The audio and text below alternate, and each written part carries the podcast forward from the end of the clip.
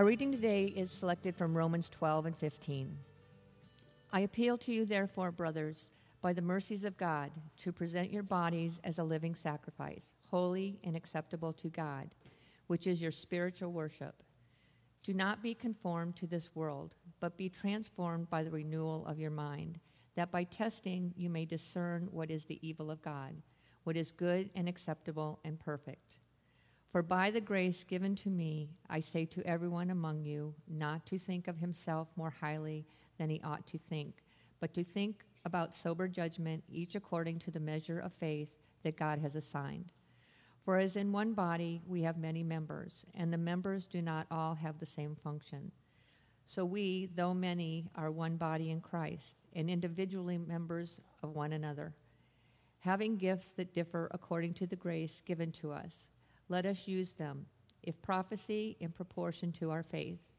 If service, in our serving, the one who teaches, in his teaching, the one who exhorts, in his exhortation the one who contributes in generosity, the one who leads with zeal, and the one who does act of mercy and cheerfulness. Let love be genuine, abhor what is evil, hold fast to what is good, love one another with brotherly affection, outdo one another in showing honor. Do not be slothful in zeal, be fervent in spirit, serve the Lord, rejoice in hope, be patient in tribulation, be constant in prayer. Contribute to the needs of the saints and seek to show hospitality.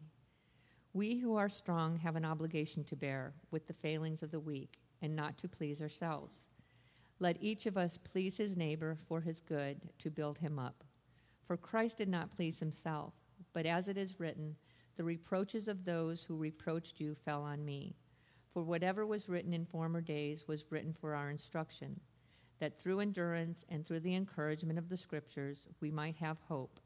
May the God of endurance and encouragement grant you to live in such harmony with one another in accord with Jesus Christ, that together you may with one voice glorify the God and Father, our Lord Jesus Christ. Therefore, welcome one another as Christ has welcomed you for the glory of God.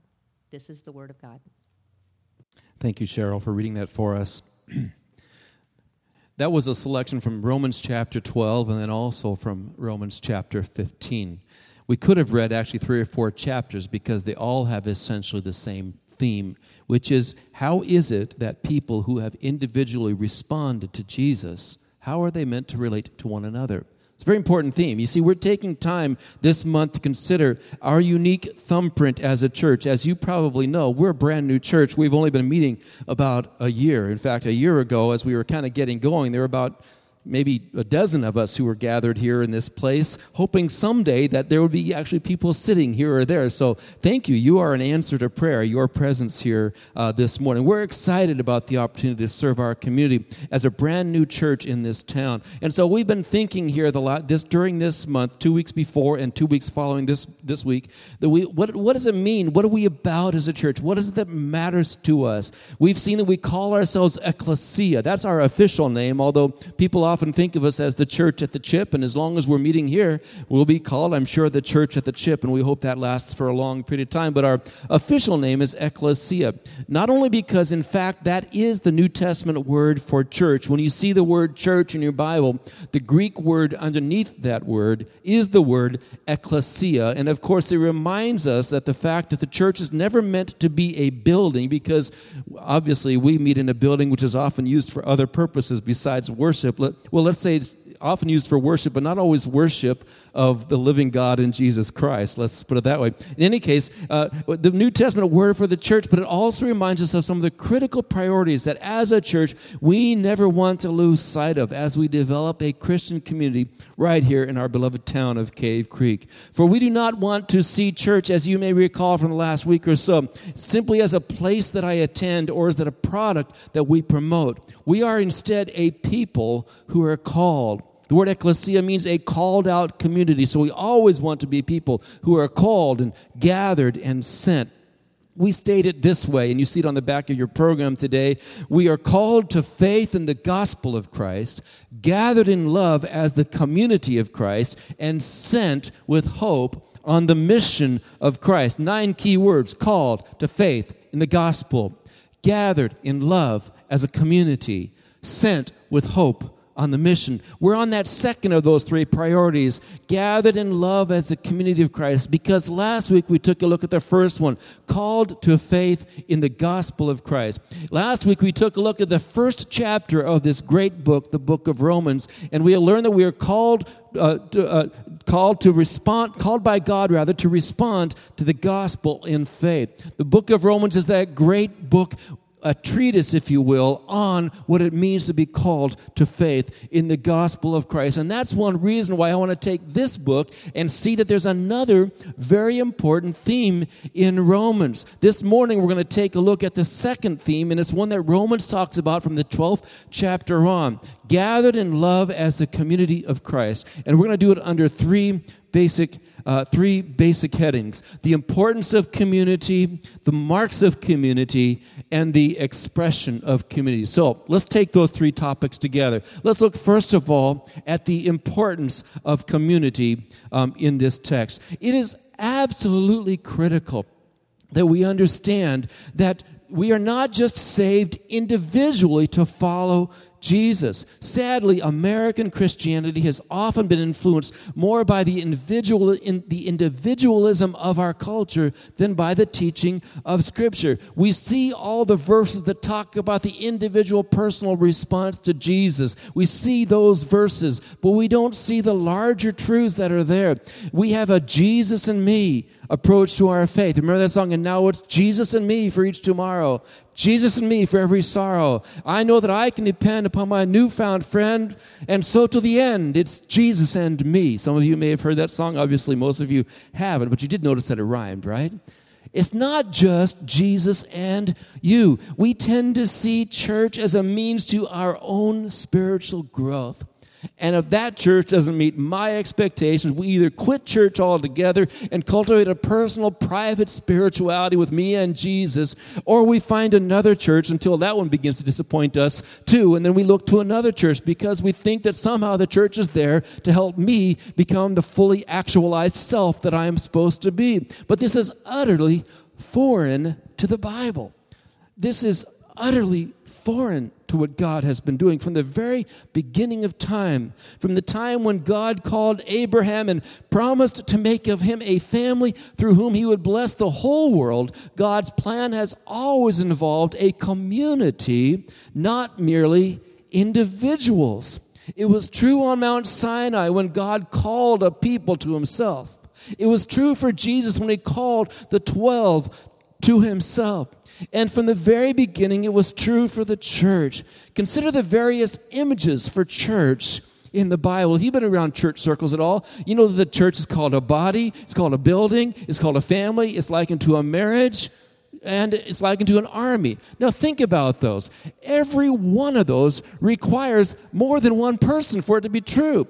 We're a body. Romans 12, 5, our test to the day. We, though many, are, are one body in Christ and individually members of one another. You can't cut off pieces and still have a body, right? We're connected to one another. The image requires connection. Or how about the idea of a building or a temple? Ephesians 2:19. It says, "You are no longer strangers and aliens, but you are fellow citizens with the saints and members of the household of God." Built, that's the image of a family. And then going on, he mixes the metaphor, built on the foundation of the apostles and prophets, Christ himself being the chief cornerstone. Now we have a building in whom the whole structure, being joined together, grows into a holy temple in the Lord. I have a home which is a block home. Any of you live in a block home? I didn't think so too bad for you. I love living in a block home. And, and I even helped build my home, and so I carried all those blocks. I worked as a hottie on my own home. You know, any of you know what a hottie is? Yeah, I look like a hottie, right? No. I don't, I, th- I don't think you, I think you spell it H A DI or something. It's the guy, it's the grunt labor who carries, makes the mortar, carries the block, makes sure it's all. And so I helped my cousin by doing that. And there are gazillion blocks, and I moved every single one of them probably 12 times. They are very heavy. You know how they get block on the top of the thing? You know this, right? You actually, you, you actually stack them up and you roll them between your legs and you throw them up. And a guy stands on the second scaffold and catches them and stacks them together, okay? That's what you are. You are individual blocks, but not alone. You're not a temple until you're connected to others. It's not just me and Jesus, and my own private, individual, interior, interior, pure spirituality. That is not what the scripture teaches. That's what the Enlightenment taught us. That's what the age of modernism taught us. It is not what the scripture teaches. And the church must fight against that because we are not healthy when we're all alone. First Peter, I'll get off on that, but First Peter 2 5, you yourselves, like living stones, are being built up as a spiritual house to be a holy priesthood, to offer spiritual sacrifices acceptable to God through Jesus Christ. We can't be a family all by ourselves. We can't be a building all by ourselves. We can't be a temple all by ourselves. We can't be a body all by ourselves. It requires other people. It's absolutely critical. It's so obvious. We think, yeah, yeah, yeah. But then we often just think of church as just a place I go to and I show up when I want so it meets my needs, you see, and take what I can get from it so that I can go live my life. If that's our view of the church, we've missed what it really means. The church even speaks about the church as a family, speaking of us as brothers and sisters. You know, uh, as many of you will know, my father just passed away, and I have a bracelet which he, get, he, he left for me that, uh, that he wanted me to have. So I'm thinking of him today as I'm talking about this. And, you know, I have two brothers and one sister. I was born in 1960, my brother in 61, my other brother in 62, my sister in 67. So we were kind of close, tight, tightened up family there. And, you know, we are all connected to one another because we have a common mother and father, you see? We're not just individuals, we're parts of a family. Or consider even the idea of marriage. Jesus, uh, Ephesians 5 says, Husbands should love their wives as their own bodies. He who loves his wife loves himself, for no one ever hated his own flesh. You see, you can't be married to yourself. Let us forget that. There's, it's not about you, it's about a family, right? And then he goes on to say, For no one but he nourishes and cherishes it just as Christ does the church, because we are members of his body. The marriage relationship is a picture of the church relationship. It involves a group, or even the idea of an army. 2 Timothy 2. A share in suffering as a good soldier of Christ Jesus. No soldier gets entangled with civilian pursuits, pursuits since his aim is to please the one who enlisted him.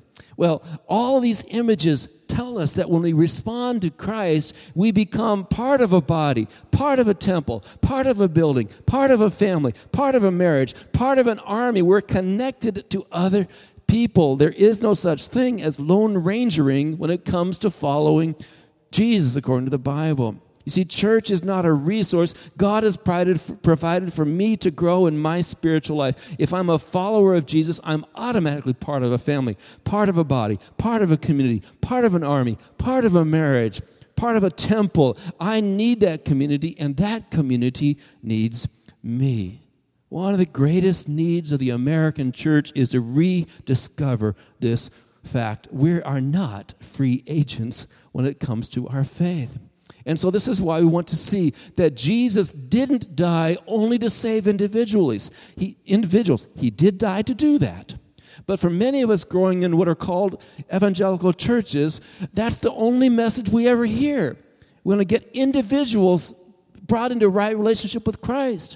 Well, that's important. Birth is important, but once you're born, you're in a family. Once you're a block, you're in a building. You see, eh, He died to create a new community, and this is the heart of God's plan for the world. The church is fundamental what God is doing. This theme is found all the way through the New Testament. I could take it in many passages, but I thought since we were in Romans, I would stick with it here at the 12th chapter. Last week, as you recall, we looked at the first chapter of this book, and, uh, but now let's look at chapter 12 and following. Because here we see that Paul, once he paints this story of how God is working to put individuals into right relationship with himself, he now spends chapters 12 through chapter 16 talking about the fact that as after we are called to faith in the gospel, we are gathered in, in, in love as a community of Christ. We are part of a community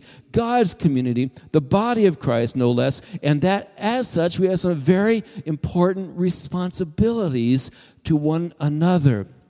You know, in chapters 12 and thereafter, we're given many admonitions. Cheryl read them for you about how we are to live together as a community united by our faith in Christ. Okay? Well, let, let's see, for example, the, the three, go on to the next one, Brian.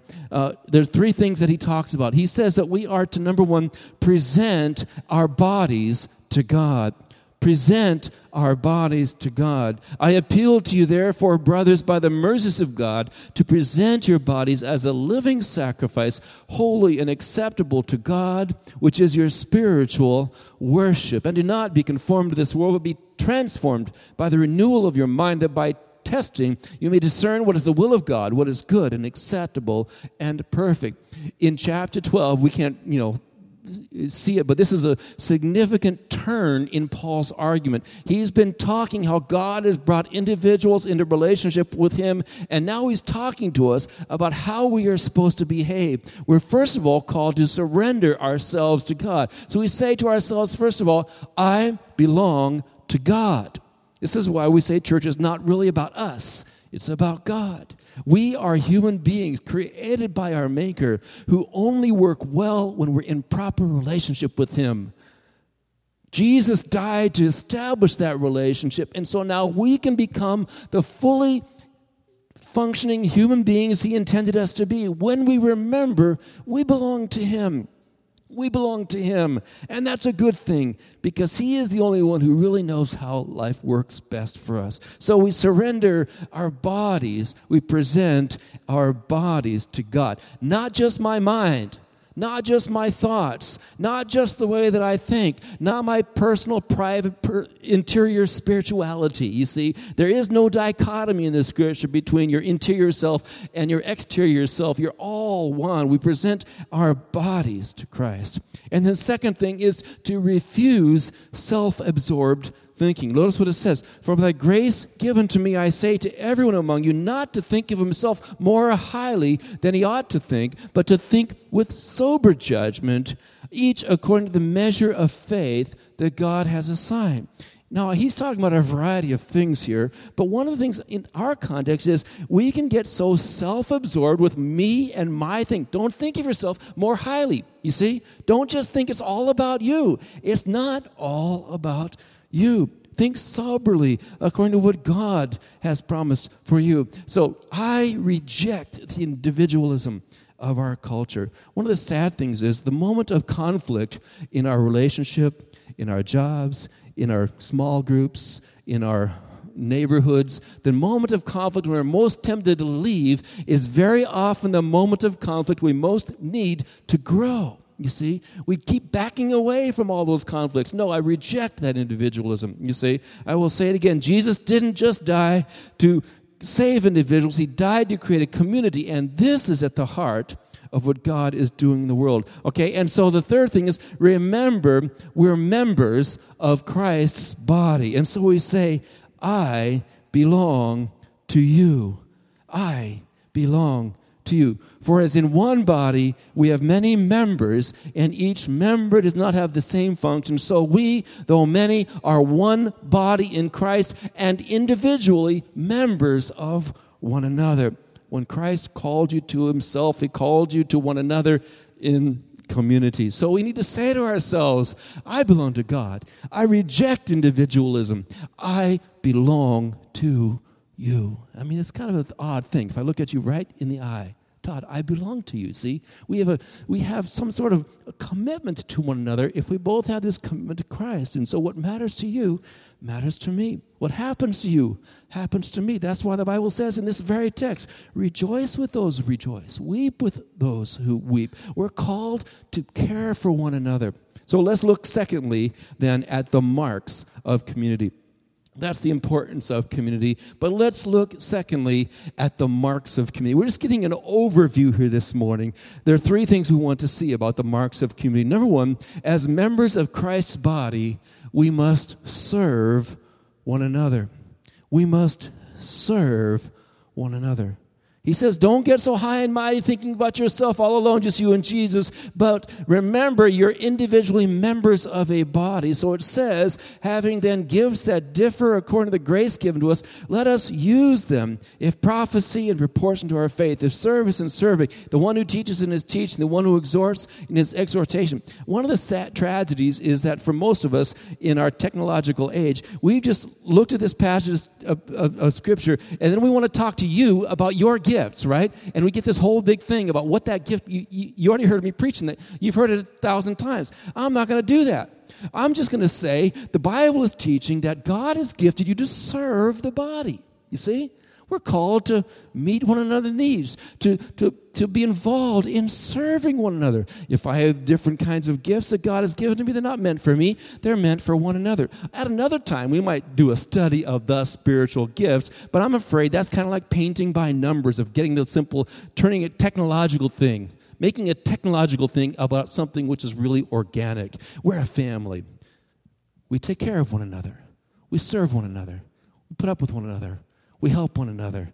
God has given us the gifts to be able to do that. And there are specific gifts. I'm not demeaning that, but I want to see the bigger picture. We tend to stress the gifts themselves, but instead we should stress, I think, today the importance of serving one another. Jesus had such a hard time getting his disciples to see that. You remember it perhaps in Mark chapter 10 when Jesus had said to his disciples, I'm going to go to Jerusalem, and they're going to take me, and they're going to kill me you know, and he's walking along ahead in Mark chapter 10, and James and John are having a little conversation. They're thinking, well, something's going to be happening. So it's time for us to find our position.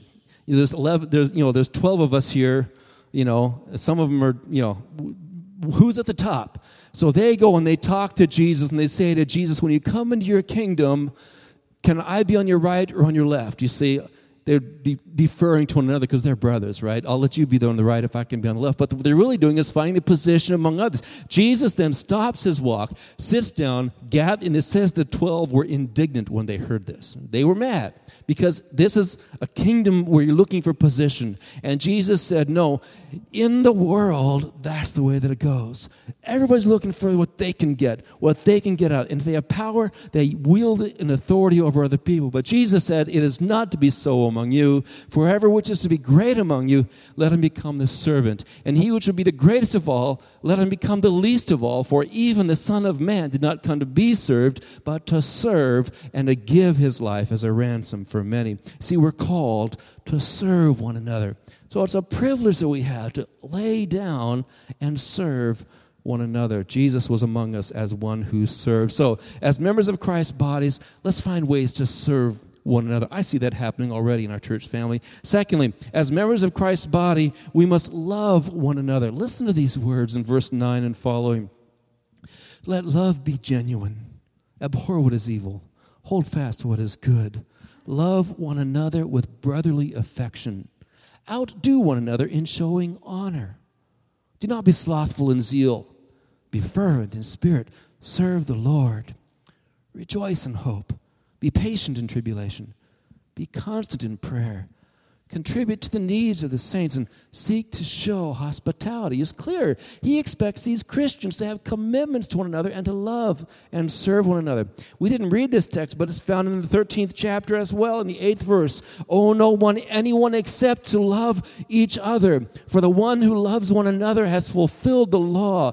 For the commandments, you shall not commit adultery, you shall not murder, you shall not steal, you shall not covenant. And the other commandments are all summed up in this word you shall love your neighbor as yourself. And then he says, Love does no wrong to a neighbor. Therefore, love is the fulfillment of the law. So, as members of Christ's body, we need to find ways to love one another. And thirdly, as members of Christ's body, we need to find ways to accept one another.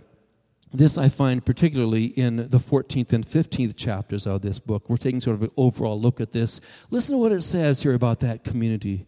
He says in chapter 15, We who are strong ought to, excuse me, we who are strong have an obligation to bear with the failings of the weak and not to please ourselves. Let each of us please his neighbor for his good, to build him up. For Christ did not please himself, but as it is written, the reproaches of those who reproached you fell on me. So, for whatever was written in former days was written for our instruction, that through endurance, through the encouragement of the scriptures, we might have hope. May the God of endurance and encouragement grant you to live in such harmony with each other in accordance with Christ Jesus, that together you may, with one voice, glorify the God and Father of our Lord Jesus Christ. Therefore, welcome one another as Christ has welcomed you for the glory of God. It means that unity is not easy. Some are stronger, some are weaker. Some are nicer, some are not so nice. Some are prettier, some are uglier. Some are like people you hang, want to hang out. Some are people you don't want to hang out with. You see, that's what the Bible is. It's meant to be an odd collection of people. We're creating a new humanity where people don't judge one another by the kind of clothes that they wear, the kind of job that they have, the kind of woman that they're with, the kind of things that they do. They don't judge one another that, that way. They say instead, we're all the deeply loved creation of God. And so, let's bear with one another. And it says, welcome one another, but in one of the versions it says, therefore, accept one another as Christ accepted you. Oh, we've got to come back to the gospel. When I become judgmental at someone who doesn't meet my needs and push them off or away or don't hang out with them, I should be drawn again to the story of the gospel because God did not do that with me. While we were still sinners, Christ died for us. We're called to love those who are unlovely because we ourselves would have been unlovely except God chose to love us. We got to bear with each other's one, one another's weakness. We need to live in harmony, it says. So let's move on to the third thing the expression of our community the expression of our community. There's three things I just want to say as we kind of close out our time together. Some principles that, that come out of this teaching from Scripture. The first thing is everyone is welcome here no matter who you are, whether you believe in God or not. Yeah, you're welcome here. You don't have to believe in God to come here. You're welcome here. You don't have to have your life perfect. You're welcome here. No matter who you are, no matter what you've done, you're as welcome in our community as we are welcome to God because Jesus died for us and made us right before Him. So we want to have the kind of a community where, although we are committed to the truth and teaching the truth, we love and welcome everyone. You know, there's that's one of the beautiful things for us about meeting at the Buffalo Chip or meeting outdoors is we're already in an environment where people understand any church that would meet in a bar is probably a safe church for me to go to, you see? But it's more than just the location, it needs to be in the hearts of those of us. We need to have this welcome because all of us come to God the same way. None of us bring our own goodness into God's presence. Our righteousness, we already understand, is as what? Filthy what? Rags. It's nothing. It's all of what Jesus has done, done, to, done for us and given to us. He has placed His righteousness on us. So we ought to be humble as we relate to other people. They don't need any more grace than we need, you see? So everyone is welcome here. I trust you feel welcomed when you come in here. If you don't, let us know because we are failing you if you don't feel welcomed here. Secondly, everyone is family here. Everyone is family here. If you understand this scripture at all, you understand that when you made a commitment to follow Jesus, you became part of a family, part of a marriage, part of a temple, part of a body. We're all connected to one another. So we need to find ways to build family connection. We are a family because of what Christ has done. And that's why that second part of our statement is so important. Gathered in love, excuse me, as the community of Christ. We desperately need relationship. You know, the most cruel form of punishment is solitary confinement. Why? Because we are social beings. We need people. We die without relationship. And there are many people who've looked for intimacy in all the wrong places, who've looked for acceptance in all the wrong places, who've looked for all the wrong kinds of people to meet the need that only God can meet for them. But we can provide that for one another, where people are family together. Now, it's one thing to talk about that. It's much more difficult to do that. It requires much of more of a mutual commitment because family. Have you thought about it? Family's kind of messy sometimes, isn't it? Isn't your family a little messy? Don't you sometimes get angry and kind of want to quit on your family? Don't you get frustrated? Yeah, and church can be that way too. But we need to find the way to be united together because I'm connected to my brothers because I have a common blood with them. And we are connected to one another because we share a common blood, Jesus Christ. So, yeah, we'll have conflict. Yeah, we'll get frustrated. Yeah, we won't figure it out, but we need to hang in there with one another. This is why I hope you'll come to our breakfast next Sunday afternoon. That's not the point of this message, but just come. Take the risk. Say, okay, I want to be part of a family. Well, come on. And when we get our family groups going, want to invite you to become be a part of one of those family groups. And don't look at it as well if i'll go to a bible study if i can get something out of it. No it's not just about that. It's about making a commitment to people you see family groups. And in fact i hope you will write the word family group on your card saying i'm interested in that because that would be a good step for you to take. And the third thing is everyone is important here. Everyone is important here. As a family, we all have commitments and obligations to one another. You know, one of the things that's going to happen for me in the next month is a month from now, I'm going to be a part of my son's wedding. It's going to be a great day. And they picked September 15th as the day for their wedding, which happens to be on a Sunday in California. I'm going to be gone. The Sunday before that, my nephew's getting married, and he's getting married on a Sunday too, in the morning. I'm not performing that wedding, but he's my family, and I need to be there in San Diego. So that means I'm going to have to break all the rules because of this truth, because we're a family together. We're a brand new church, and I'm going to be gone two weeks in a row you know, if the church is all about a place to attend and programs, then the, the preacher can't be gone, right? It's a, you know, we don't even, I know churches where they never even tell people when the main preacher's going to be gone, right? Because they might not show up, you know. To me, that communicates the wrong message. No, we're a family. Families pull together. So on the two Sundays that I'm going to be gone, Greg Boyd is going to speak on that Sunday morning. Won't it be great to have one of your brothers teach from the scripture that morning? And on the next Sunday that I'm gone, Steve Hagen's going to teach on the 15th of September. Won't it be great that on that day we can hear from one of our brothers teaching us the scripture? And Kevin will be involved in leading worship in one of those days. And we've got some other things that are planned for that time, that time period. You see, it's a way for us to affirm that we're family. As we grow, there will be more and more ways for you to get involved. And I just hope you, there's no guilting here. It's part of a family.